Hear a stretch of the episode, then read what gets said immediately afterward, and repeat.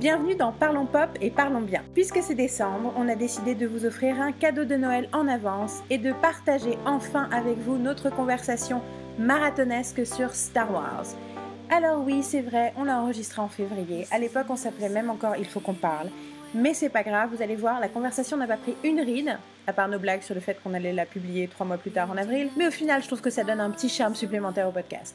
En tout cas, on parle du set, des autres, de pourquoi on adore, de pourquoi on trouve ça génial, de pourquoi c'est bien. Bref, nous nous réjouissons d'être à nouveau réellement enthousiasmés par la franchise Star Wars. Justement, dans cette première partie, on parle des origines de nos Star Wars manias respectives, notre relation compliquée avec la prélogie et on commence la longue liste des raisons pour lesquelles on aime The Force Awakens. Au tout début, on essaye aussi d'expliquer ce qu'on entend par le mot méta, un mot qui va être extrêmement nécessaire dans la suite de la conversation. J'espère que ce podcast agira sur vous comme Star Wars 7 a agi sur moi, c'est-à-dire ça vous donnera envie de rire, de pleurer, de réfléchir et surtout de revoir le film. Bon allez, j'arrête de parler et je vous laisse avec Star Wars épisode 19, les origines de la force.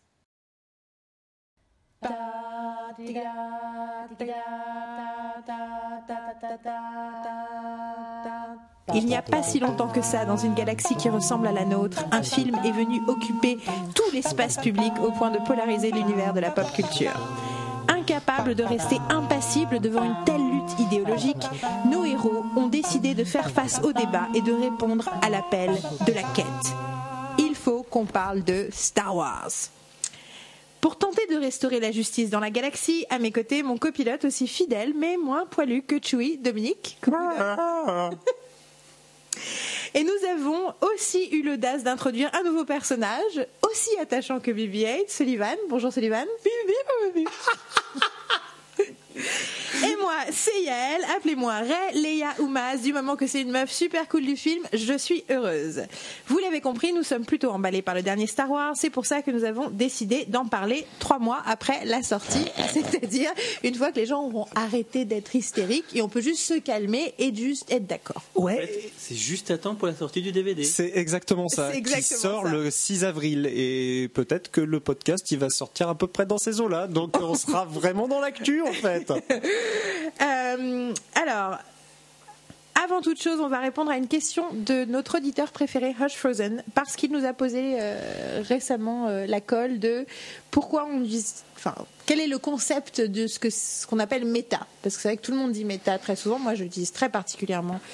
euh, pas très particulièrement, je l'utilise très Souvent. librement, souvent avec plaisir et enthousiasme. Et donc, euh, vu que c'est vraiment un terme qui a du sens dans Star Wars, je pense que c'était vraiment l'occasion d'en parler. Donc, je vais commencer par faire, euh, on va dire, euh, une petite définition à moi, si on en croit Wikipédia. Surtout Wikipédia en, an- en anglais. Méta, c'est un préfixe grec qui veut dire après ou au-delà. Et en fait, c'est généralement un concept qui est l'abstraction d'un autre concept et qui permet de compléter et d'ajouter quelque chose au premier concept. Par exemple, généralement, dans le cas d'un texte, un métatexte, c'est un texte qui fait référence à un texte, notre texte original, et qui du coup le complète en euh, agrandissant la mythologie, euh, faisant comprendre euh, plus de choses sur le premier, en faisant référence. La mise en abîme, par exemple, pour moi, c'est une forme de méta parce que c'est souvent du théâtre dans le théâtre. euh, Hamlet, euh, premier, euh, enfin, un, un grand illustre exemple de, de méta où il y a pendant tout Hamlet, il y a une mise en scène et de l'intrigue et en même temps d'une pièce de théâtre à l'intérieur. Et donc, il fait référence à la pièce qui est en train de se jouer, comme il fait référence à la tragédie qu'il est en train de vivre. Voilà, ça, tout ça, c'est du méta. Euh, après, euh, quand une série euh, de science-fiction dit tout d'un coup Oh mon Dieu, un, alien, je n'y croyais pas, c'est du méta parce que euh, on fait référence à la culture des aliens dans notre monde, dans un monde qui. Enfin, voilà. Donc, euh, voilà, ma définition. Vous, je suis sûre que vous l'utilisez aussi. Oui, et puis on, a, on- tout à fait. Et euh, la plupart du temps, ça s'adjoint souvent, euh, peut-être euh, de façon un petit peu maladroite, au fait de briser le quatrième mur, c'est-à-dire de rentrer dans un dialogue entre la fiction et le téléspectateur, faisant un petit peu on pourrait, on pourrait considérer ça comme un clin d'œil en fait. C'est une façon de dire nous savons que nous sommes une fiction et on te le fait savoir. Ou on en- Oui, parce que c'est ça, en fait, le, le texte original, là, c'est la fiction. Et le méta, c'est la fiction qu'on est en train de regarder qui Voilà. fait référence au fait qu'il y a les fix- fictions existent. La ouais. personnification parfaite de ça, c'est le personnage d'Ab- d'Abed dans Community, qui euh, passe son temps à dire que les événements qui se déroulent dans leur vie ressemblent vachement à une série télé. Dans chaque épisode, ah bah ça là, on est dans un bottle épisode. Ça, euh, c'est clairement un, un triangle amoureux. Et donc, il emploie des termes de narration euh, traditionnelle pour expliquer ce qui est en train d'arriver dans leur vie, appuyant le fait qu'il est en train de vivre une fiction et qu'il partage cet élément-là avec. euh, Mais c'est vrai que du coup, c'est un petit peu un une évolution du terme qui se rapprocherait plus du coup de briser le quatrième mur plutôt que vraiment le méta à la base quoi. Bah, en fait, parfois c'est ça, parfois le méta c'est aussi le fait que euh, l'épisode de la saison 2 de Supernatural euh, qui se passe à Hollywood, tous les gens qui sont sur, enfin il se passe, ils sont en train de tourner un film d'horreur. En fait, ils se retrouvent- il y a, une, affaire et donc ils sont là et donc euh, un des deux frères devient euh, assistant de prod et clairement s'intéresse beaucoup plus à la production du film et prend son devoir d'assistant de prod beaucoup plus au sérieux que l'enquête, ce qui est très très drôle. Et tous les personnages, donc le réalisateur, le machin, ils ont tous les noms des producteurs de Supernatural. Donc ça c'est méta, c'est pas vraiment briser le quatrième mur, dans le sens où ça ne parle pas directement au spectateur, mais par contre c'est le texte qui fait référence à son propre texte ou à un autre texte. Euh, après voilà, il y a les- les- quand on utilise quand à la mythologie, une mythologie qui apparaît dans une autre mythologie, on peut considérer que c'est méta, mais en fait ça veut dire que toute fiction sophistiquée est toujours un peu méta. C'est ça. Et pour le coup, donc c'est c'est ce qui en est fait dans, dans ce Star Wars, ce qui est mis en action, c'est aussi l'usage de personnages qui partagent la culture des, des téléspectateurs en fait. C'est exactement c'est vraiment ça qu'on va qu'on va voir et c'est c'est apparu notamment dans les films de zombies. C'est le moment où on arrive aux films de zombies où les personnages savent que les zombies existent parce qu'eux-mêmes ont vu des films de zombies. Bien Et sûr. donc là, voilà, c'est là où on rentre. Ce dans- qui amuse toujours d'ailleurs quand tu vois une fiction où ils sont poursuivis par des zombies et personne ne sait comment les appeler. Mais c'est des zombies, voyons. C'est ça C'est maintenant. C'est difficile de faire un film de zombies qui ne soit pas méta parce que Oui. on dit Bah, ah, ils on en ont- a tous vu quoi. Apparemment, c'est ce qu'ils ont essayé de faire avec Fear the Walking Dead. Non, il n'y a pas un truc comme ça? Où il y a. Moi, j'ai pas vu, mais j'ai lu des articles sur le fait que dans le début de Fear the Walking Dead, ils assumaient pas que les gens ils savaient que les zombies puissent exister. Que Ah bah, The Walking Dead, c'est ça. ouais. Enfin, ouais. Et donc dans Fear the Walking Dead, c'est pareil. c'est pareil. ouais. Donc, Ils appellent ça des walkers. mais euh, non, mais c'est moi mon, mon truc préféré, je crois, méta euh, Whedonien, parce qu'on va commencer par une ré- référence Whedon, même si c'est un film de J.J. Abrams, Star Wars, et malgré malgré les, les, les, les, faits que les fans, les hommes s'apprécient, mais les fans ne sont pas toujours d'accord de J.J. Abrams et de Whedon. Cette Whedonienne vous dira qu'elle adore J.J. Abrams dans ce cadre de, dans le cadre de ce film, mais le mieux c'est dans Firefly, non c'est dans Serenity, il me semble. Donc le film qui suit Firefly, où il y a un moment, euh, il parle du fait que River est une médium, elle est psychique, et ils disent, euh, et il y a le, le pilote qui dit, mais psychique, mais ça n'existe pas, enfin c'est c'est pas un vrai truc quoi. Et c'est de la science-fiction. Et là, sa femme lui dit, tu habites dans un vaisseau spatial, mon chéri. et ça, le fait que d'expliquer que pour nous, un vaisseau spatial c'est de la science-fiction, alors pour lui c'est de la réalité, ça c'est un joli clin d'œil et à la mythologie de la science-fiction. Enfin voilà, ça, ça donne une dimension supplémentaire à la compréhension, à la lecture du texte. Et alors moi, je veux dire le truc le plus méta. Enfin, on va vous parler euh, plusieurs fois euh, d'une vidéo qui a été trouvée par Dom sur internet euh, de 45 minutes de Easter eggs du film Star Wars. Et un des premiers trucs qu'ils disent, et c'est vrai que moi j'y ai pensé la, oh, quatrième fois que j'ai vu le film, je pense, euh, c'est que la première phrase euh, dite par le film, c'est euh, Star Wars 7, c'est de dire euh, This will begin to make things right. Donc cela va commencer à améliorer les choses. Ce sera, c'est un début pour que les choses s'arrangent et pour pour racheter la faute un peu. Et, euh, et clairement, c'est un appel aux fans qui dit on sait, la prélogie c'était dur. Donc maintenant, ça, ça, c'est un début. Et this will begin to make things right. Parce que derrière, il y a Ryan Johnson qui va faire le suivant et ça va être trop cool. Euh, donc je pense que c'est un des nombreux trucs méta, mais effectivement, le truc le plus frappant, c'est que les personnages de, de Star Wars sont comme des fans de Star Wars. Je voudrais qu'on fasse, euh, parce que euh, il y a plein de gens qui ont dit du mal du film, plein de gens qui ont dit du bien, mais nous, on veut surtout commencer par ce qui nous a enthousiasmé. Je voudrais qu'on fasse un petit, des plusieurs tours de table, juste pour dire euh, un peu au hasard des choses qu'on a particulièrement aimées dans le film et qui nous ont personnellement enthousiasmés. Euh, ah non, d'abord, on voulait savoir euh, qui, qui était fan de Star Wars avant. Donc, on va commencer par ce tour de table-là. Dom, toi, Star Wars? Ah, moi, Star Wars, c'est depuis l'enfance. C'est euh, les films euh, qu'on avait pendant les fêtes de Noël sur France 3. euh, et c'était surtout une histoire euh, particulièrement euh, déprimante. Quelqu'un a un violon? Non, personne. Est-ce qu'il faut se... Non, je sais pas. C'est un peu fort. Donc en gros, euh, première fois que je vois euh, A New Hope de ma vie, Pardon. Euh, je suis, comment dire, chez mon oncle et ma tante. On regarde avec mon cousin. On est absolument fou. Et pour la première fois de ma vie, je voyais quelque chose qui me, qui me parlait complètement. J'étais complètement fou dans ce film. Euh, tout se passe super bien. Ils vont pour attaquer la Death Star, l'étoile noire, donc suivant la VF de l'époque. Et là, mon père me dit, il est tard, on va se coucher. Ah Je Le vous parle d'un temps Le trauma originel de Dom. Ça y est, on l'a, on l'a trouvé. Je vous parle d'un temps où c'était pas super facile de, voir, de revoir un truc qui passait à la télévision très rapidement. Nous, on n'avait pas encore de magnétoscope ni rien, donc c'était même pas une option. Donc il a fallu que j'attende un an pour voir le retour du Jedi en premier en entier. Et ensuite revoir les films dans l'ordre. Mais je tiens à dire que ce genre d'événement, si vous avez des enfants et que l'enfant est près de la fin du film, ne lui dites pas on arrête maintenant, tu vas te coucher. Laissez-le aller jusqu'au bout, je vous jure, parce que ça va basé sur votre, vos, vos relations sur de bonnes bases. Et moi, je connais des parents qui, qui faisaient ça quand je quand j'étais j'ai fait de la garde d'enfants et et t'as 30 minutes pour regarder la télé, ils allumaient la télé Ouais. et au bout de 30 minutes ils éteignaient la télé Ce et ne regardaient pas ce qu'il y avait dans la télé. Et t'es là non, non, non, non. Je, je suis tellement pas d'accord avec ça. Tu as enseigné à ton enfant l'arbitraire, c'est ça, la justice, bravo. Félicitations. Et puis lui dire, enfin, ça sert à rien d'essayer de comprendre comment une histoire fonctionne, puisque de toute façon, tu vas t'arrêter au bout d'une demi-heure. Donc, euh, Non, le truc qui me rendait folle, c'est ma grand-mère qui disait toujours que c'était trop fort. Donc, en fait, elle, met- elle, elle mettait juste au niveau où je pouvais pas entendre ce qu'ils disaient les personnes. Et j'étais juste là, mais pourquoi? Mais les gens font ça. c'est de la torture. C'est comme des fois, tu écoutes de la musique dans ta cuisine où il y a du monde, machin, et quelqu'un va à côté de toi et baisse la musique juste en dessous du niveau de d'écoute. Et t'es là, mais si tu veux que j'éteigne ma musique, tu me le dis, pourquoi tu baisses?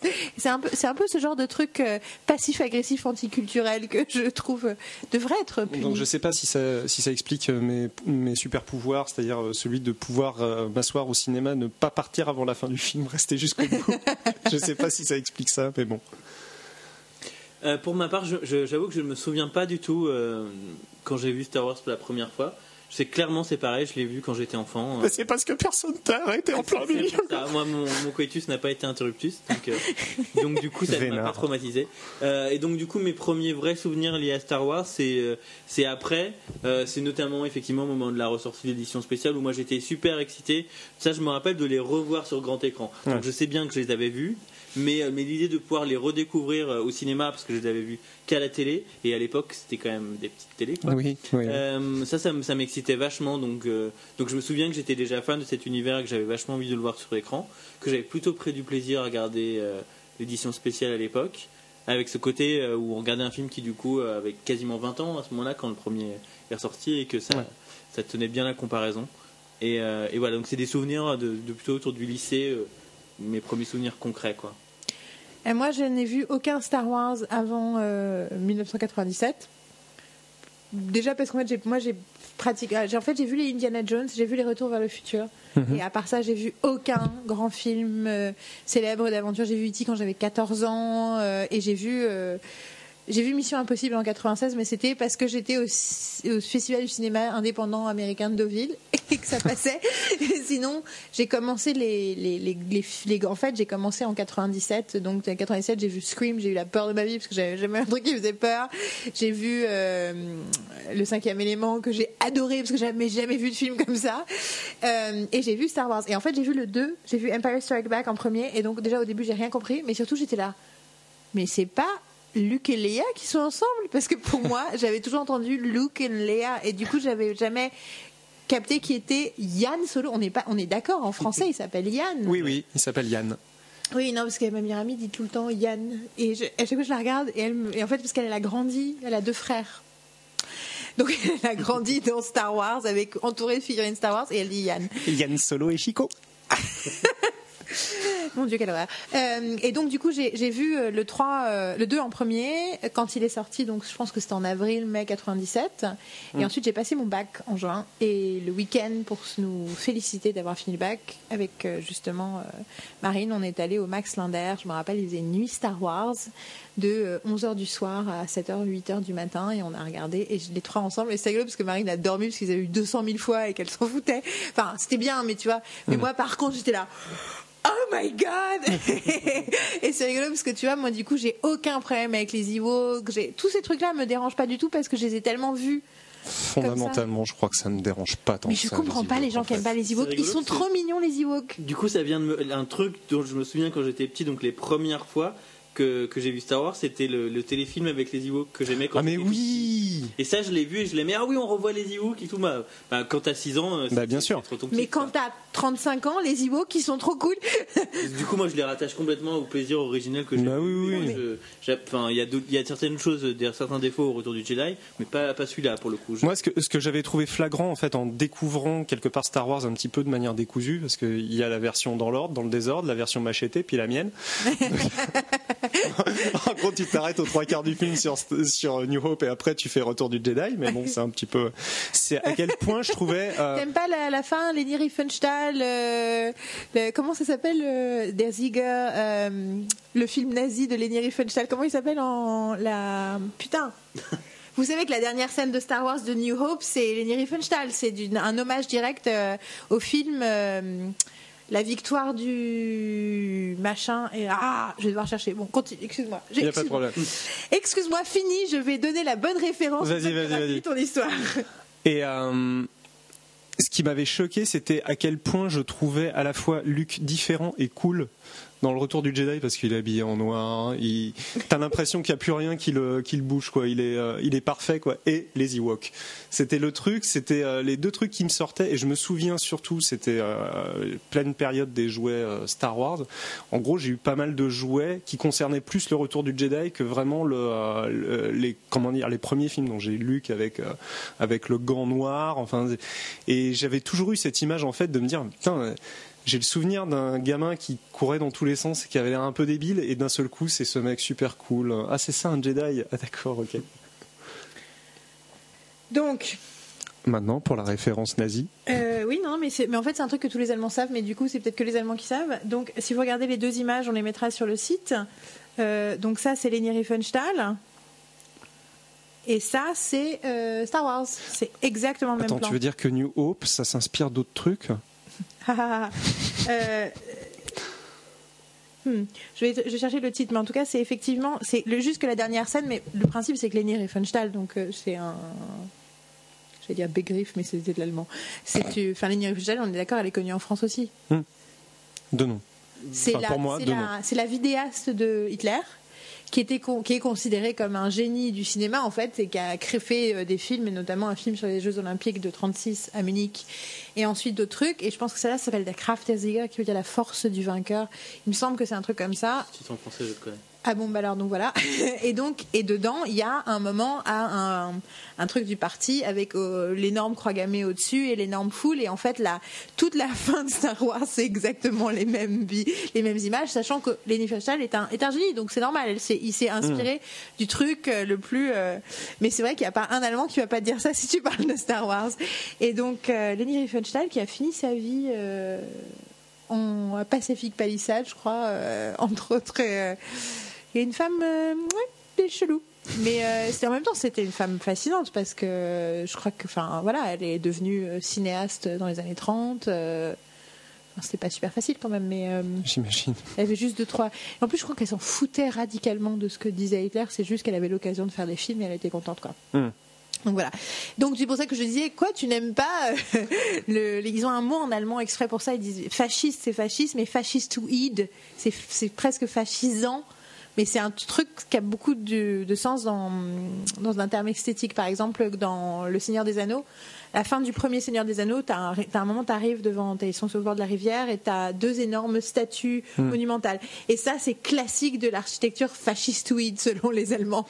Et euh, donc c'est pas vraiment c'est pas tant fasciste que c'est, ça donne une, ça donne une ambiance fasciste en C'est fait. type d'imagerie et que, que, que, le fascisme, que le fascisme utilisait. C'est ça, c'est- c'est le côté monumental. chez eux est hyper associé à ça. Voilà, c'est ça. Et Ouais, c'est- étant c'est gamin, j'avais pas vu ce quart d'heure, donc de toute façon, euh, voilà. tu pouvais- Scar quoi? Ce quart d'heure. Ce quart d'heure. Le quart d'heure final de, Ah, de, de New Hope, je, je l'avais pas vu, quoi. J'avais 8 ans, je l'avais Oui, pas vu. Donc C'est, évidemment, En euh, fait, peux pas. en fait, c'est- ton père voulait juste te protéger du nazisme. Ça partait d'une bonne intention. Ouais, ok, ouais. On, on va dire ça. On va dire ça. Euh, mais du coup, moi, les, j'ai beaucoup, moi, j'ai beaucoup tout de suite branché sur Han Solo, qui est juste sublime. Que euh, j'avoue que ma scène préférée euh, pendant longtemps, c'était euh, I love you. I know parce que c'était tellement énorme et que même en la revoyant, en revoyant parce que j'ai fait, j'ai revu les, les six et on va parler tout de suite des trois premiers, mais j'ai revu les six juste avant de, de voir le 7 Il y en a 6 euh, et euh, en fait, entre-temps, ma scène préférée, c'est Chewbacca qui arrive avec les morceaux de ces 3 PO. Ouais. Désespéré, il fait... L'image qui était faire, utilisée sur l'illustration du jouet de l'époque de Chewbacca, tu voyais Chewbacca avec ses 3 PO sur le dos. Non, mais ce que c'est quand il à la boîte et qu'il s'assied. Tu sais, ils sont dans la, Mhm. dans la pièce blanche, juste avant que Lando arrive, et il est là. Alors mon Chewbacca il était pas terrible, le tien est vraiment mauvais. En fait, j'ai passé un mois à m'entraîner, mais c'était il y a deux mois, j'arrive plus. On perd vite le Chewbacca. En 98, je le faisais énormément. Bon, passons. Tout- Et donc, euh, ouais, donc moi, c'était Luke, euh, non, justement, euh, Han, euh, complètement Han Leia à fond la caisse, et les Ewoks. Et en fait, les Ewoks, enfin, je veux dire, c'est c'est clairement dans la. Il y a un truc sur les, ce que j'appelle les non-verbals verbals, c'est-à-dire ceux qui ne parlent pas mais qui parlent quand même. Euh, T'en as un paquet dans et il y en a un paquet dans tous les Star Wars. Et euh, on va parler de la prélogie tout de suite. Et dans la prélogie, le seul truc bien, c'est tous ceux qui sont, c'est les non-verbals en fait. C'est tous ceux qui parlent pas et qui font des bruits. Anakin Skywalker. non, justement, lui, il parle. Euh, ou les droïdes en général. Enfin, tous les noms humains, euh, les- tous les noms. Petite histoire sur Anakin Skywalker et les non-verbals. Dans je sais plus lequel, deuxième ou troisième, euh, il y a une scène coupée où en fait euh, t'as Anakin qui, euh, qui parle avec Obi-Wan et Obi-Wan qui dit mais euh, j'ai pas compris, il a dit quoi le droïde? Et il a dit, et t'as Anakin qui fait il a dit, et là il fait des bruits de droïde au lieu de dire et puis refait des bruits de droïde et genre tu vois la scène tu dis c'est pas possible mais heureusement qu'il l'a coupé mais qu'est-ce qu'il avait fumé mais c'est pas possible d'écrire un truc pareil drôle. bah oui mais bon Mais euh, il y oui, avait déjà suffisamment de trucs ridicules dans la prélogie. Donc quoi. ensuite, moi j'ai vu la prélogie, j'ai vu le premier au cinéma.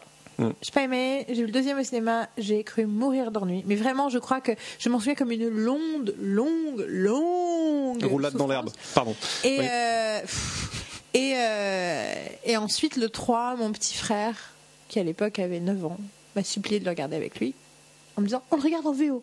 Ok, bon. Donc j'ai regardé et j'étais là. Et je me rappelle, euh, donc je, vous n'avez pas vu, mais j'ai vu que vous écoutez le podcast, mais j'ai fait une tête genre. Euh, je pense que le, le bruit euh, reflète mieux mon impression. Et j'ai dit un truc, je lui ai dit un truc qu'il m'a répété récemment, là, enfin il m'a récemment dit, maintenant il a 17 ans, qu'il l'avait dit à son petit neveu, et ça m'a fait plaisir, euh, qui était euh, le seul personnage qui a de la personnalité dans ce film, c'est R2D2. Et c'est totalement vrai. Et on en revient aux non-verbals. Et en fait, la première scène qui est, en fait, ce qui est incroyable, c'est que dans la prélogie, je l'ai revue donc récemment, euh, en fait, je perds mon attention, elle, elle disparaît au bout de 15 secondes. C'est-à-dire que dès le début, tu vois un mec dans un, une salle de contrôle qui fait oui, le vaisseau arrive, je sais pas quoi, et déjà là, t'es là, je suis où, c'est qui, oh, je m'en fous. Et en fait, t'as Anakin et, non, pas Anakin, t'as euh, Obi-Wan et Qui-Gon, comment il s'appelle? Qui-Gon Jinn. Qui-Gon Jinn, merci. On s'en fout, il meurt vite et puis de toute façon. Il Bah non, il meurt à la fin du premier, comme tous les mentors meurent à la fin du premier film. Oui. Euh, euh, qui arrive et du coup ils se disent tout d'un coup ah finalement c'est pas ce qui est censé peut-être que c'est un trap et donc ils sont derrière une espèce de de, de paroi un semi opaque et il y a une bande de droïdes qui sont prêts à les attaquer avec des flingues et à ce moment-là ils, ils allument tous les deux leur euh, sabre laser et donc tu vois les deux lumières vertes et bleues à travers le truc opaque et t'as un droïde qui fait ah ah. Et là j'étais là ah il est funny le droïde. Et en fait tu réalises que tous les droïdes. en fait, les seuls trucs intéressants, c'est les droïdes qui les font. Et euh, notamment, il y a toute- toute une série de droïdes qui sont genre qui parlent comme des euh, comme des flics de New York, quoi. Ouais. Freeze, what are you doing? T'es là. Pourquoi il parle en. Ah, tu vois, freeze? Pourquoi est-ce qu'un droïde dirait freeze? ah Enfin, tu vois, ça paraît. Enfin, donc c'est voilà. Et euh, tout le reste, c'est à mourir. Donc, ouais, je les ai revus, vous les avez. Et donc, vous les avez vus, vous les avez revus, les. Alors moi, je les ai vus en salle, les trois. C'était une expérience. Euh, le premier, le premier, j'étais mais au taquet quoi. J'avais tellement envie de le voir. Ça faisait tellement longtemps. Quand j'étais gamin, j'avais un ami de la famille qui me disait mais tu sais que George Lucas avait prévu d'en faire neuf? Et moi, oh, il y en a neuf, il y en a six à venir. C'est trop génial. Donc je suis allé en salle et tout. Genre, je crois que je suis allé à la première séance du matin au Hall. Au taquet quoi je vois le générique, j'ai des frissons de partout, je fais, je suis dedans, je suis dedans. Punaise, ça a été un choc incroyable, quoi. C'est, euh, en fait, j'avais entendu des rumeurs comme quoi c'était pas très bon, mais en fait, je m'attendais pas à ce que ça soit non Vide. seulement pas bon, mais en plus creux, vide. Il y avait rien du Si, tout. si, il y a quand même pro- un truc très important. Il t'explique que c'est une. Jar Jar qui pète C'est un immaculé conception. Moi, ça, c'est le truc qui m'a. Ça, c'est le truc pas mal, qui m'a ça. fla- qui m'a flingué. Ça fait partie des trucs qui sont complètement délirants à propos de la, de la prélogie en fait.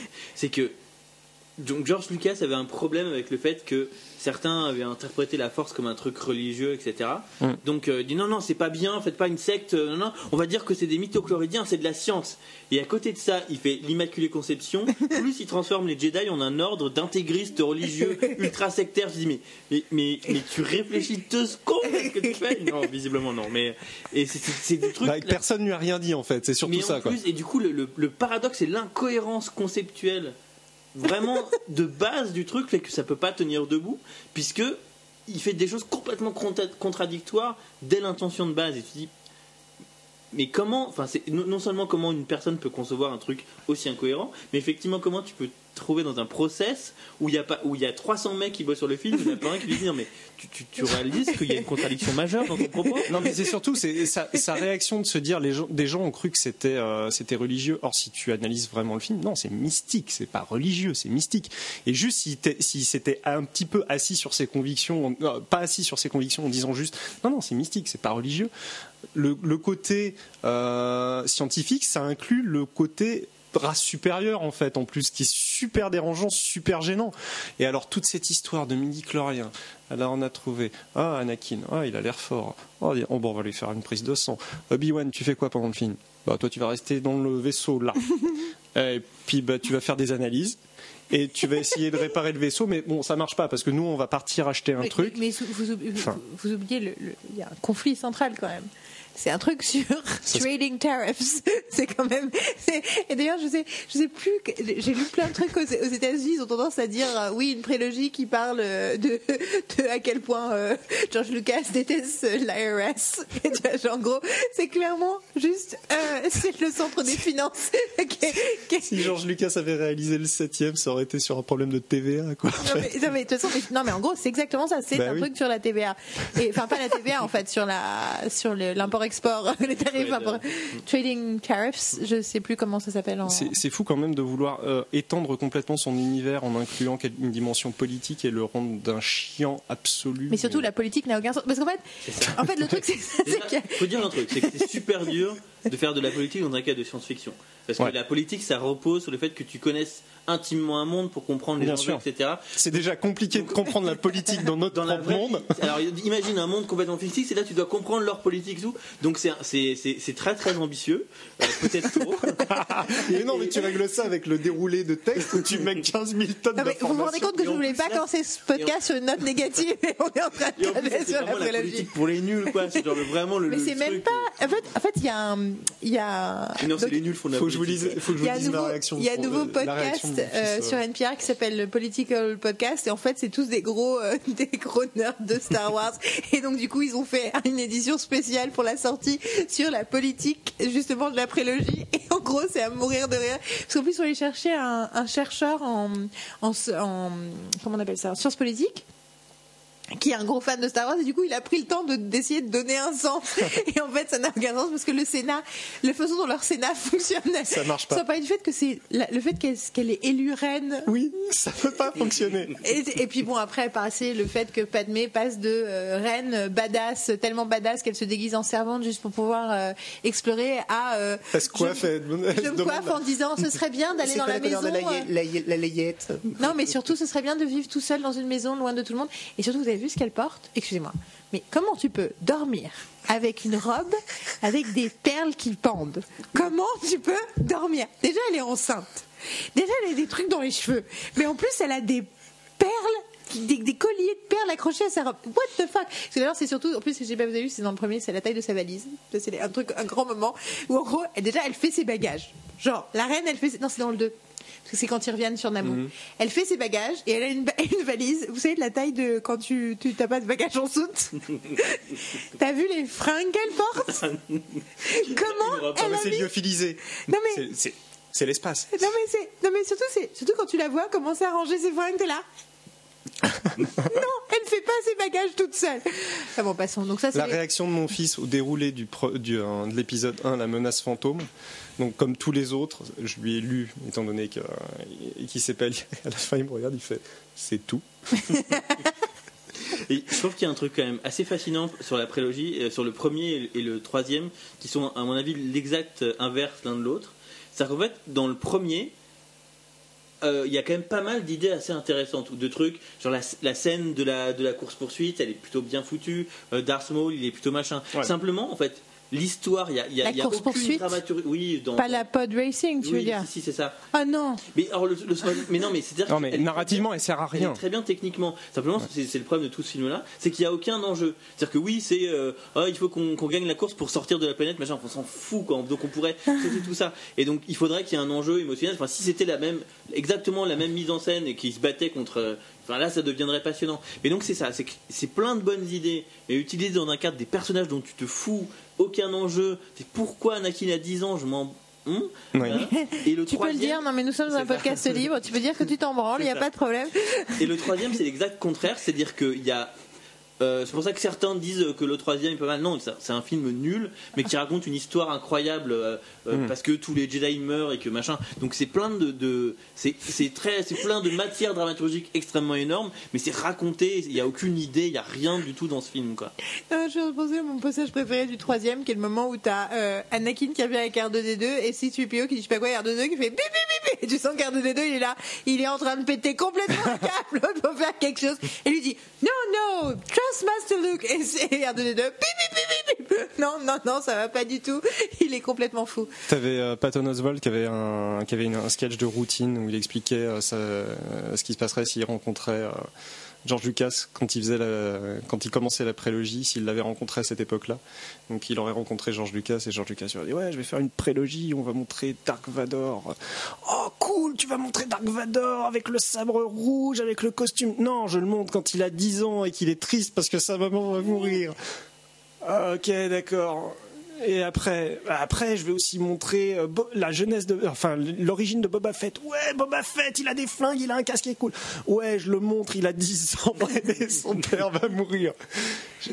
C'est ce que fait George Lucas avec la prélogie, c'est l'équivalent de quelqu'un qui viendrait vous voir en disant ouais, tu trouves qu'Angelina Jolie, elle est super belle, elle est super bonne. Tiens, regarde une photo des couilles de John Voight. C'est délicat et fin. C'est Patton Oswalt. Ah oui, non, Mais c'est juste. Mais on lui, on lui, on lui pardonne parce qu'il est tellement intelligent. Euh, non, non, mais oui, je suis. Donc, je ne voulais pas dire autant de mal de la prélogie, mais tout ça pour dire que c'est une pas, dévastation. c'est pas facile. Je vais remettre le lien du Storyfy que j'ai fait où j'ai live tweeté les six, euh, les six Star Wars quand je les ai revus la semaine avant, enfin les quelques jours avant la sortie. il y a aussi un truc intéressant sur 7. euh, la prélogie, c'est le travail de Bella Ted, donc, qui est un YouTuber qui a en gros euh, une chaîne qui s'appelle euh, et, si c'était bien. Et donc il le fait sur pas mal de films et généralement il fait des légères retouches et il l'a fait sur la prélogie. Donc il faut savoir qu'il retouche énormément de choses. Ce qui est très drôle, c'est que le premier euh, Phantom Menace, il a utilisé des images du film pour illustrer ses changements. Euh, changement assez intéressant, c'est-à-dire qu'en gros, euh, il tue pas Darth Maul à la fin. Darth Maul, ça devient l'obsession de euh, d'Obi-Wan Kenobi. C'est clair. En gros, techniquement, tu lui donnes quelque chose à faire les deux films suivants, parce que là, à l'heure actuelle, il avait rien à faire dans les films. Mais J'aime bien quand il fait euh, enquête exploration. euh, oh tiens, c'est un clone euh, dans le 2. Ben, ben Kenobi, enquêteur. Alors, c'est vraiment Enquêteur ça. de l'espace. Qu'est-ce que vous faites ici? Des clones? Hmm, J'étais pas au courant. C'est pas très homologue. Moi j'ai trouvé ça. quand même. En même temps, c'est le moment dans le film où j'ai tout d'un coup, je me, j'étais Ouais, con. intéressée par ce qui se Ouais, passait. mais Quoi. du coup, c'est hmm, bon, c'est le reste qui est euh, décroché de ça, quoi. Mais du coup, c'est pas. mais genre euh, Anakin, ouais, mais des fois c'est bien la dictature. Ouais. ah ouais, dit Padmé, qui Et Padmé- Un, un film plus tard dans le Sénat. Mon Dieu, je vois la démocratie mourir. Oui, et devine qui l'a tué? Non mais, Et je dis, le fait- vois la démocratie mourir passivement, comme tout le monde, en fait. Non mais c'est ça. Mais en fait, ce, ce j'ai bien aimé parce qu'il y a un, une- un parallèle. euh, Les, les- le rythme des, de la prélogie est comme euh, donc tu vois, l'autre il se fait couper la main à la fin du Mmh. 2. Hmm. Il y a plein de trucs qui sont euh, identiques. Et euh, non, il se fait pas couper la main à la fin du 2 d'ailleurs. Il se fait couper la main plus tard. En tout cas, en tout cas, le 2, le- c'est c'est légendaire que les gens préfèrent le 2, Empire Strikes Back, parce que c'est celui qui se termine mal, entre guillemets. Et en fait, c'est rigolo parce que euh, la fin du 2, euh, là, c'est euh, Padmé qui épouse Anakin. Et j'étais là, ah oui, ça se termine mal, elle épouse Anakin. c'est la tragédie locale. C'est mon Dieu, elle a épousé le, fou. Et puis là, c'est clairement, tu, tu te dis, en fait, il ne se base uniquement sur que sur les répercussions de ce que ça va donner. Euh, c'est pas juste, ah, c'est un mariage, c'est incroyable. Non, c'est incroyable parce qu'en fait, après, ils vont avoir Luke et Leia, elle va mourir et tout. Ils se reposent que là-dessus. Et euh, ce que fait euh, c'est assez intéressant parce que du coup, derrière, ce qui est très drôle, c'est que les deux suivants, il prend plus du tout d'image des films parce qu'en fait, ce qu'il a déjà trop modifié sur le premier, ça a complètement fait exploser les deux suivants. Et euh, c'est une artiste qui, lui dessine les scènes. Donc, si vous voulez aller jeter un œil, c'est pas parfait, hein, c'est pas fondamentalement euh, génialissime. Mais c'est déjà meilleur. C'est beaucoup plus consistant, cohérent, et ça redonne un petit peu de, de personnalité à des personnages qui n'en ont pas sinon. Euh, Obi-Wan, son, son Ah. chemin devient vraiment intéressant. Euh, mais même des personnages secondaires comme Grievous, par exemple, C'est qui? C'est le Ah droïde avec quatre bras. Euh, Oui, qui est complètement ridicule dans le troisième et qui avait été pourtant introduit de manière complètement badass et terrifiante dans une suite de shorts animés euh, de Jendi euh, Tatravkovsky, Clone Wars. Putain, en fait, tu es le master nerd sur Star Wars. Non, je Vas-y. suis pas le seul. hein. Et euh, Oui, non, mais j'ai pas dit que je parlais autour de cette table. euh, J'ai Master si Jedi Dom. En fait, Ok. j'ai- j'ai- j'ai- donc Ça- je, change ton introduction. Tu n'es pas Chewie, tu es euh, tu es Jedi, euh, Master Jedi. Merci. Vas-y. Merci. Donc c'est facile à trouver, ça dure 1h50. Et de toute façon, C'était des On va tout vous mettre dans le post. Ouais. Allez sur www.icannotsitstill.com. En gros, c'est une série short de 6 minutes, de plusieurs fois 6 minutes, qui était diffusée sur Cartoon Network, où on- qui raconte les événements entre, euh, Le deux et le trois. euh, entre le 2 et le 3. Et ça présente euh, Grievous comme cet être absolument horrible qui terrifie tous les Jedi. Parce qu'à chaque fois qu'il tue un Jedi, il récupère son, euh, son sabre laser et il en a tué une cargaison. Et vraiment, il fout. Enfin, Il pour un peur. truc d'enfant, il fait peur et tu te dis s'il est utilisé dans un film à la hauteur de ce ce dessin animé pour enfants euh, pour vendre des cornflakes, euh, bah déjà ça sera bien. Et il en fait une sorte de vieux machin euh, tout rabougri qui tousse, qui est, mal foutu, qui est fondamentalement ridicule et qui est expédié au bout de quoi de 10 minutes, un quart d'heure. Et, pourtant, ça reste une icône assez importante de Star Wars parce que voilà, son esthétique est quand même impressionnante et assez, assez visuelle. Et au final, il en fait strictement rien. Dans ce qu'en fait Bella Tête, c'est assez intéressant, moi je trouve.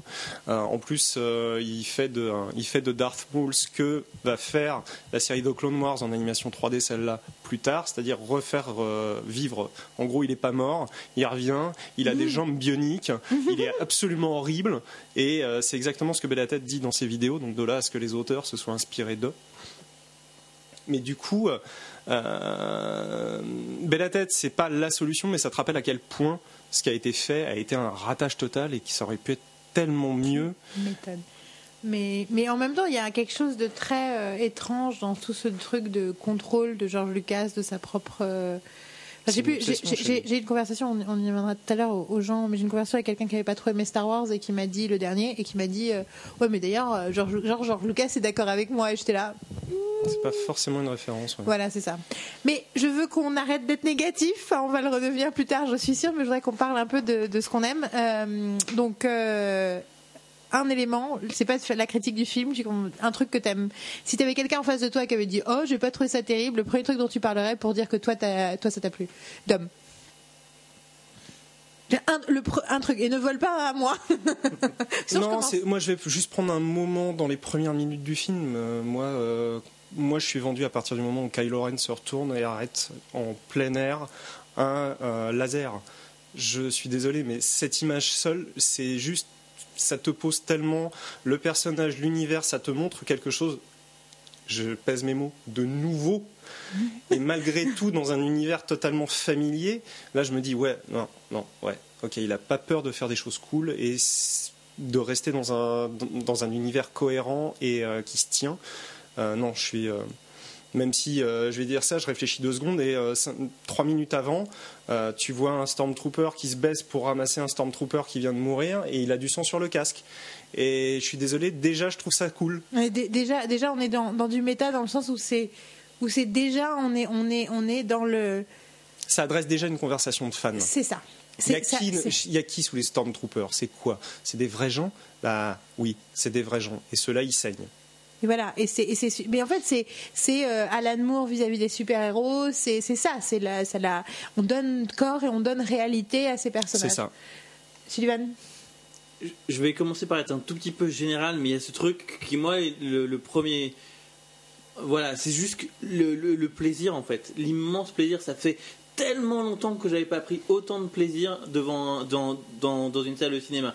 Et, et, euh, ce genre de plaisir-là, c'est-à-dire que on peut faire des films euh, qui sont très bien, mais qui sont pas destinés à nous faire euh, ce genre de plaisir-là. Mais normalement, c'est ce que doit faire le cinéma de blockbuster, en fait. ouais. Tout à fait. Et sauf que là, en fait, ben, j'ai l'impression que j'avais pas pris autant mon pied au cinoche devant un film depuis probablement Spider-Man 2, quoi, de Rémi. Euh, et ça veut dire que du coup, il y a 12 ans de, de blockbuster putain, ouais, non. Et là, putain, le vrai truc jouissif et en même temps, et c'est ça qui fait la différence en fait. C'est-à-dire qu'on on veut me faire plaisir et en même temps, on, on considère que je suis intelligent. Ouais. Et, et voilà, donc tout, euh, tout passe sur ça. Et pourtant, si je peux Et- faire une petite note, moi je me souviens d'une conversation qu'on avait eue à l'époque de l'annonce du rachat de, un- de Lucasfilm par Disney. T'étais pas super convaincu, t'étais pas chaud. Tu te disais que ça allait euh, sortir un truc qui était un petit Il peu. est dans le déni hein, parce qu'il a pas Ouais. l'air d'être d'accord. Ah, je m'en souviens de ça.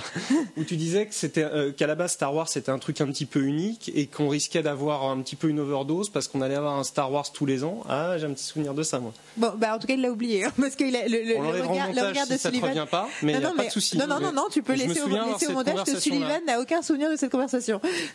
C'est compliqué euh, parce que j'essaie parce que je sais que j'ai pas du tout la vision euh, caricaturale de Disney c'est le mal. Non, non, du Euh, tout, du donc- tout. donc ça- c'était pas la nature de la conversation. Alors effectivement sur ce côté oui non le oui le côté Star Wars c'est un peu précieux et le fait que l'idée que là pour les 30 prochaines années il y a un Star Wars qui sort tous les ans C'est ça. Ouais. c'est peut-être le côté qui me fait un peu plus chier, le côté qu'on ait un spin-off entre chaque nouveau film, etc.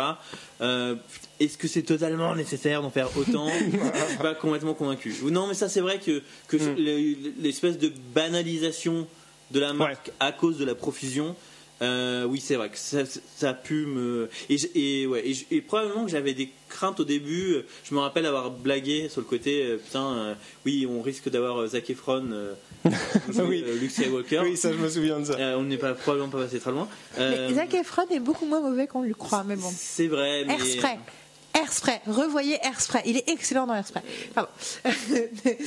mais alors, bon, moi, je vais commencer par le truc de base, mais juste parce que euh, parce que c'est le moment où je me suis dit, mais en fait, c'est vraiment bien. c'est euh, c'est l'introduction de Ray. Mm. Tout tout m'a déjà plu, mais Ray, le et je parle pas de l'introduction quand elle a encore son masque. Je parle du moment où elle enlève son masque et le thème de Ray de John Williams commence. Tam, tam, tam, qui me fait tout le temps penser à Prokofiev d'ailleurs. euh, La Belle au Bois dormant. C'est La Belle au Bois dormant, c'est Prokofiev. Je ne sais plus lequel, qui est le truc qu'ils utilisent euh, à Cannes pour la musique de Cannes. Il y a une, Hum, euh, une- d'accord. et euh, qui ressemble un peu. et du coup, chaque fois que j'essaie de chanter le thème de rêve, je finis par chanter l'autre. Euh, et, et ce truc de de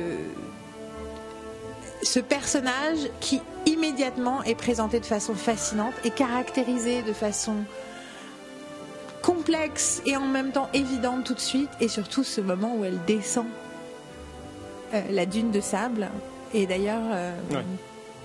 une amie euh, je crois que c'est Alix disait euh, c'est génial parce que tu vois à ce moment-là qu'elle connaît son environnement Mm. et qu'elle ménage ses forces c'est pour ça qu'elle glisse alors que après on va voir Finn qui lui par contre s'épuise à marcher dans, le sable et surtout enlève son truc blanc du coup est habillé en noir en plein soleil ce qui est une connerie immense. Euh, mais Ray sa présence sa, sa stoïcité le fait qu'elle ne parle pas que toute son introduction est sans parole elle ne dit rien jusqu'à ce qu'elle dise une phrase dans une langue étrangère. Première phrase qu'elle dit. Deuxième phrase en anglais et elle s'adresse à BB-8 comme c'était une personne non seulement elle lui parle tout de suite, genre ne t'inquiète pas, lui met, et elle lui fait chut, comme à un enfant, mais ensuite elle lui donne, elle le regarde et elle lui dit attention, ton antenne est tordue. Et elle lui réajuste son, le fait, enfin, elle ne le traite pas comme une chose. Vous vous rappellerez que Luke, R2D2 et C3PO, c'est pas exactement la même dynamique, parce que C3PO et R2D2, ce sont ses esclaves, ses, ses possessions, c'est voilà. Là, rien que là, en, en plus, et voilà, et BB-8 ronronne comme mon chat. Et ça, c'était fini. Non seulement déjà quand il part et qu'il voit l'explosion derrière et qu'il croit que Poe, déjà BB-8 c'était là, wouh Mais alors la rencontre BB-8 Ray, et BB-8 fait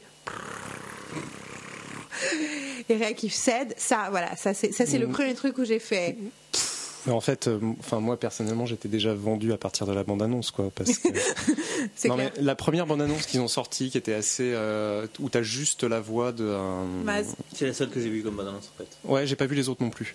Pas je vu les ai tout après. D'un coup, il y a Han Solo qui arrive parce que c'est là, Non. c'est là, c'est là, c'est là, m'a fait un Je me suis hein. refusé à la voir.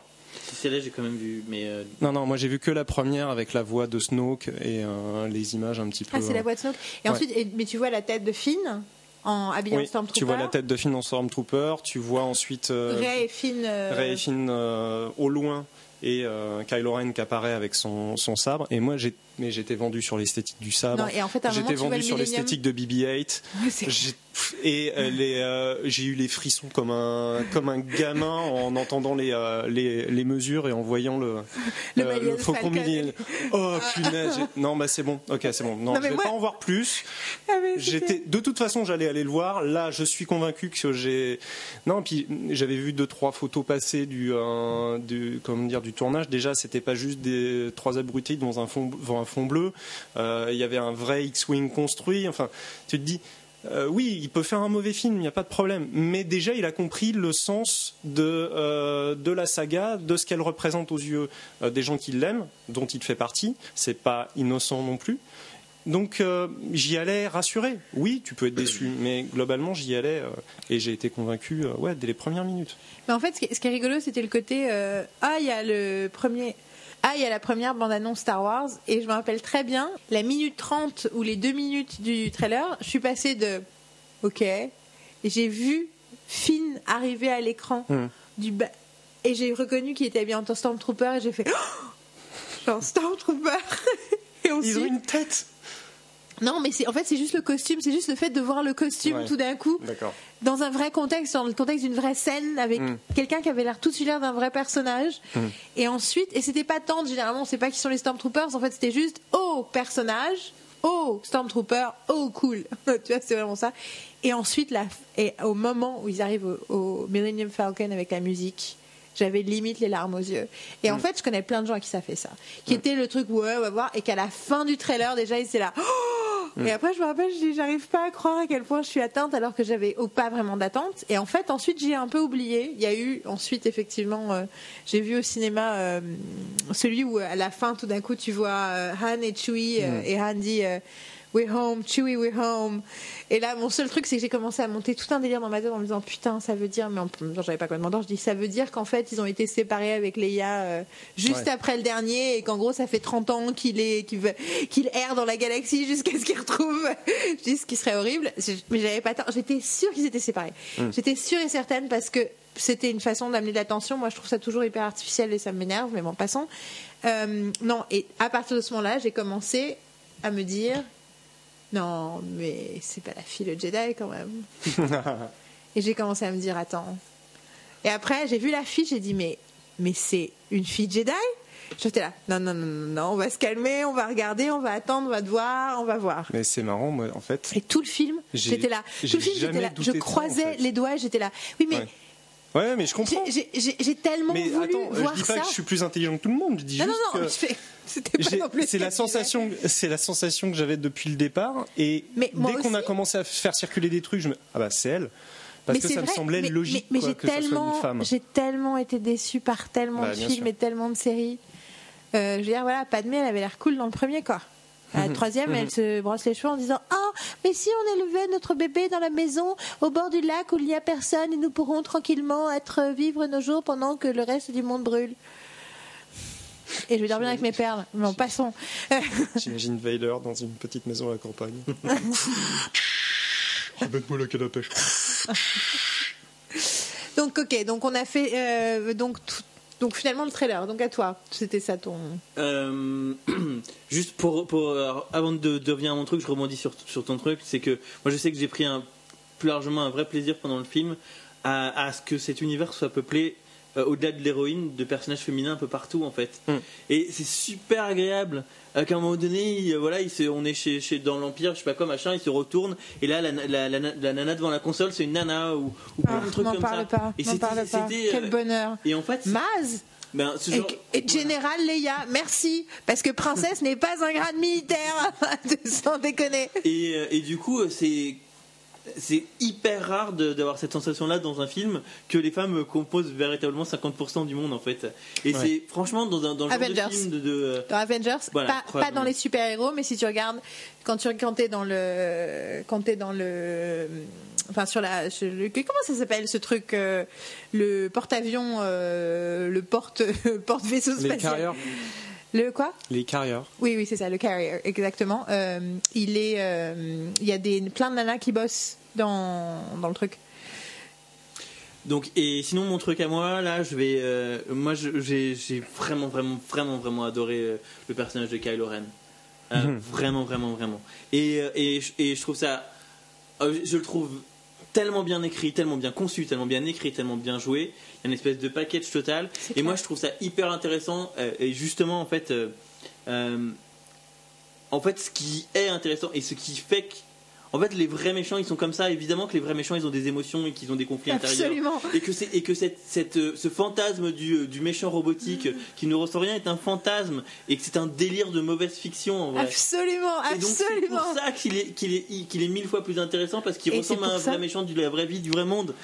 Et, que et que t'es autant du coup en empathie avec lui qu'avec le héros alors qu'il est méchant mais parce que il a une vie émotionnelle qui est complètement cohérente et qui est réaliste par rapport à ce qu'il fait et par rapport à son héritage et par rapport au choix qu'il a fait. Et donc et donc j'ai pris et jusqu'à vraiment je me rappelle de bon ben du coup euh, euh, son, son arc est construit jusqu'à ce climax dans la scène. Spoiler, spoiler, spoiler, mais si vous n'avez pas. Non, bah, de toute façon, là, ça Bah, va spoiler comme donc en gros, non mais là, pour aller voir le film, il est en DVD maintenant.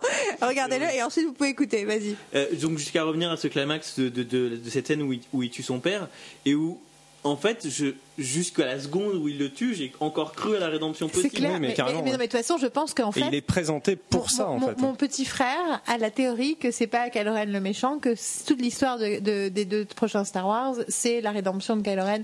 Pas les deux prochains, mais le dernier en tout cas Ouais. probablement. moi j'ai lu des choses d'Alon dans ce, dans ce sens là je trouve ça incroyablement excitant Oui. Euh, C'est et, clair. euh, et donc mais de toute manière il y a de toute manière il y a forcément une part de ça parce que pour moi la- le gros truc de cette trilo là trilogie là qui aurait déjà dû être celui de la prélogie mais Euh, malheureusement, voilà. C'est que, euh, en fait, dans la dans la, la- la trilogie classique, il y a ce truc où euh, où, où c'est l'affrontement du bien contre le mal et qui est qui est assez positionné comme ça. Au début, Luke, on lui dit que son père était un grand Jedi, machin truc, et qu'il a été tué par le méchant Dark Vador. Et, que ça- et c'est seulement à la fin, à la fin du 2 et du coup vers le 3, que que- qu'on est- qu'on nuance ça, qu'en comprenant que que Dark Vador c'était le père. Et en fait, et du coup, la, la nouvelle trilogie reprend ce, ce- tout ce propos-là pour dire en fait, le mal, il n'est pas divisé, il, il court dans chaque, indi- dans chaque Mhm. individu. Et donc Kylo Ren, il a ça en lui, et donc euh, euh, euh, Finn euh, a ça en lui parce qu'il vient des, des, des Stormtroopers et, et il, il fait le chemin inverse, etc. Et donc, je- et donc voilà, enfin cette, cette question du, euh, du mal et du bien qui cohabitent en chacun est, est hyper présente. Et pour moi, ils peuvent pas la lâcher sur le personnage de Kylo Ren. Donc il y a forcément cette dimension-là qui existe. Et d'ailleurs, pour cette raison-là, ma théorie à moi, c'est que euh, Rey peut pas être la fille cachée d'un personnage qui vient des gentils. Euh, pour moi, Ah au ah, ce serait génial Parce que moi, je veux pas qu'elle soit une Skywalker, ni une solo. Ouais, il y a une Après, théorie qui après, court. Après, je ne Ouais. serai pas comme les autres haters. Et si elle s'avère être la fille d'un Skywalker et d'un solo, Ah, bon, si c'est bien fait, je ferai avec. Je ne ferai pas. Je voulais pas. Du coup, j'aime plus les films. mais- La logique, la logique Pardon, narrative, et euh, c'est vrai que ça ressort euh, beaucoup, c'est qu'elle soit une Kenobi, parce que euh, c'est Ben Kenobi qui donne le sabre à Luke. Luke, euh, elle récupère le, un- elle récupère le sabre. Elle est, euh, sa fonction quelque part, au-delà de, de devenir une Jedi, c'est aussi de rapporter le sabre à Luke. Et du coup, Luke a été enseigné par une Kenobi, il enseigne à une Kenobi. Enfin. De l'extérieur, ça apparaît comme étant parfait. Maintenant, euh, Ça, ça fait vraiment sens, mais Ouais. l'hypothèse aussi selon laquelle euh, elle vient du mal, on va donc l'exiler sur une planète parce qu'on a peur d'elle. Ouais. Et en fait, et, et du coup, ce paradoxe entre, entre le, le fils euh, qui était proche et qui, Ouais. qui devait être le bien, qui devient le mal, et le méch- la méchante potentielle qu'ils auraient exilée et séparée et tenue éloignée de la force en espérant qu'elle la découvre pas, ce qu'elle a en elle-même, qui se révélerait. Donc, il y a aussi une vraie cohérence dramaturgique à ça. Donc, Complètement. On va voir. Exciting Pardon. Euh, alors, le problème, c'est que moi, j'ai trois trucs à dire à cause de ce que tu viens de dire. Euh, du coup, nous reviendrons à Kylo Ren parce que j'ai deux trucs euh, On va faire un podcast en trois parties. géniaux à dire sur Kylo Ren. De 7 heures chacune. Mais la première chose que je veux dire sur Kylo Ren, c'est lié à mon autre truc que j'ai adoré. Euh, Enfin, sachant que je suis d'accord avec tout ce que vous avez dit aussi, nous sommes bien d'accord. Euh, c'est drôle. Putain, c'est super drôle. Ce film drôle. est super drôle. Et donc, je pense à Kylo Ren et aux grands moments qui sont un peu terrifiants la première fois et quand tu revois le film, qui sont absolument génialement drôles, qui est quand Kylo Ren s'énerve et il commence à casser les ordinateurs. Et la première fois qu'il le fait, rien que de le dire, je suis morte de rire, où il est là et t'as le mec qui a super peur et qui qui fait euh, En fait, le BB-8, il a été euh, emmené sur un freighter cargo. Et là, Kylo Ren se retourne. Non, Kylo Ren se retourne et il pose. Le BB Unit a volé un cargo. Non, en fait, il était aidé. Et là, t'entends. euh, et là, tu vois le mec trembler. Et là, t'entends le bruit du sabre laser qui, s'allume. Ah, il s'énerve- que- quand il lui dit qu'il est aidé par un storm, par euh, comment dire un, Ah, un storm- FN euh, 2187, Ouais. c'est ça. Et donc là, il prend, donc il allume son sabre laser, et là tu vois le mec terrifié, et là, Kylo Ren donne des coups de sabre laser sur l'ordinateur, il fait. Bah Il se calme, et il fait. Anything else? En tournant la tête légèrement vers l'autre, et l'autre il dit. There was also a girl. et là, il se retourne et il fait le truc de la force pour faire, pour faire re- hyper cool d'ailleurs un détournement de ce que faisait euh, Dark, Dark Vador dans, le- dans, la, dans la première trilogie où il euh, force choke Oui, oui, c'est ça. Euh, Et là, à distance le là death juste. Là, il le chope et le mec, du coup, est, est- attrapé et arrive dans, son- dans, ses- dans, son, dans son death grip, justement. euh, Ouais. Et ça, c'est. Mais, mais en même temps, le meuf se fait Anything else Et l'autre fois, ou la deuxième fois, où il se découvre que Rey s'est enfui. Mm. Et il arrive, il sort son sabre laser, commence à tout casser, et tu vois deux Stormtroopers dans le couloir qui s'approchent, ils font Ouais, non Et qui, du coup, il y en a un qui fait à l'autre, qui, qui donne un coup de, sur le bras de l'autre et fait genre Ouais, On non. a oublié va- un truc, non et je veux dire, c'est tellement brillant parce qu'en fait, en aucun moment, ça n'enlève la crédibilité du mal de Non, Kylo Ren. C'est que non juste ça en hyper fait drôle. jamais un clown Et, Et- ce n'est ce n'est que deux exemples des nombreuses blagues de ce film. Et euh, en termes de, de finesse de caractérisation, ce qui est super intéressant, c'est que justement ce qu'on disait, quand il s'énerve la première fois, c'est quand on lui dit euh, c'est euh, FN, euh, Mm. euh, je sais plus son numéro. 2187 2187. Et donc, et donc en fait, ce qui énerve Kylo Ren, C'est qu'il l'avait repéré avant Il a- il et a qu'il a pas, il a pas fait. Donc il est en colère contre lui-même, ce personnage, toujours Tout le temps. Et donc du coup, Ah, c'est trop La- bien, j'y avais pas pensé comme ça. du coup, cette scène, elle, elle est, elle est, elle est spectaculaire, effrayante. Elle le pose en, en négatif. Elle est, elle est drôle parce qu'elle, elle- mais elle est hyper caractérisante. Elle montre c'est quoi. le Tout est hyper ce caractérisant, c'est impressionnant. Et euh, du coup, je vais donner, euh, vu que tu as triché, que tu as donné un autre truc, je vais donner un autre détail euh, car- hyper caractérisant que j'adore et qui, qui est lié à Ray. C'est que, et que j'ai réalisé à la cinquième, au cinquième visionnage, je l'ai donc vu six fois, je tiens à, à préciser. Euh, c'est quand Ray découvre Finn, Han et Chewie qui sont venus la chercher Hmm. et qu'elle voit Finn et qu'elle dit qu'est-ce que vous faites là?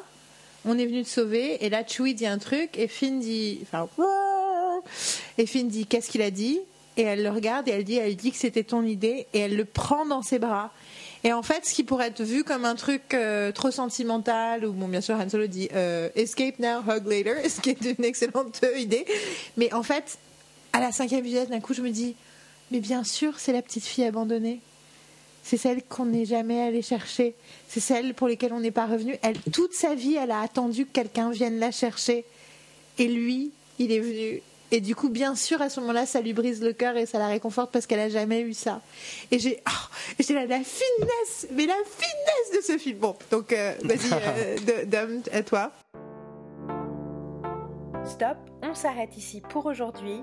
En attendant le prochain épisode et la suite de la conversation, je vous conseille de courir sur notre site icannotsitstill.com où j'ai donné des tonnes d'infos supplémentaires, euh, des vidéos aussi, j'ai donné toutes les informations qui pouvaient être utiles par rapport au truc dont on parle. J'ai aussi rectifié quelques conneries qu'on avait dit. J'ai même essayé de faire quelques blagues ratées. Vous m'en direz des nouvelles. En tout cas, à très vite pour notre épisode 20 la menace des arguments. Et pour vous remercier de votre patience, vous avez le droit d'entendre le vrai bruit que fait mon chat Drew. Et vous me direz si c'est pas un peu comme BB-8.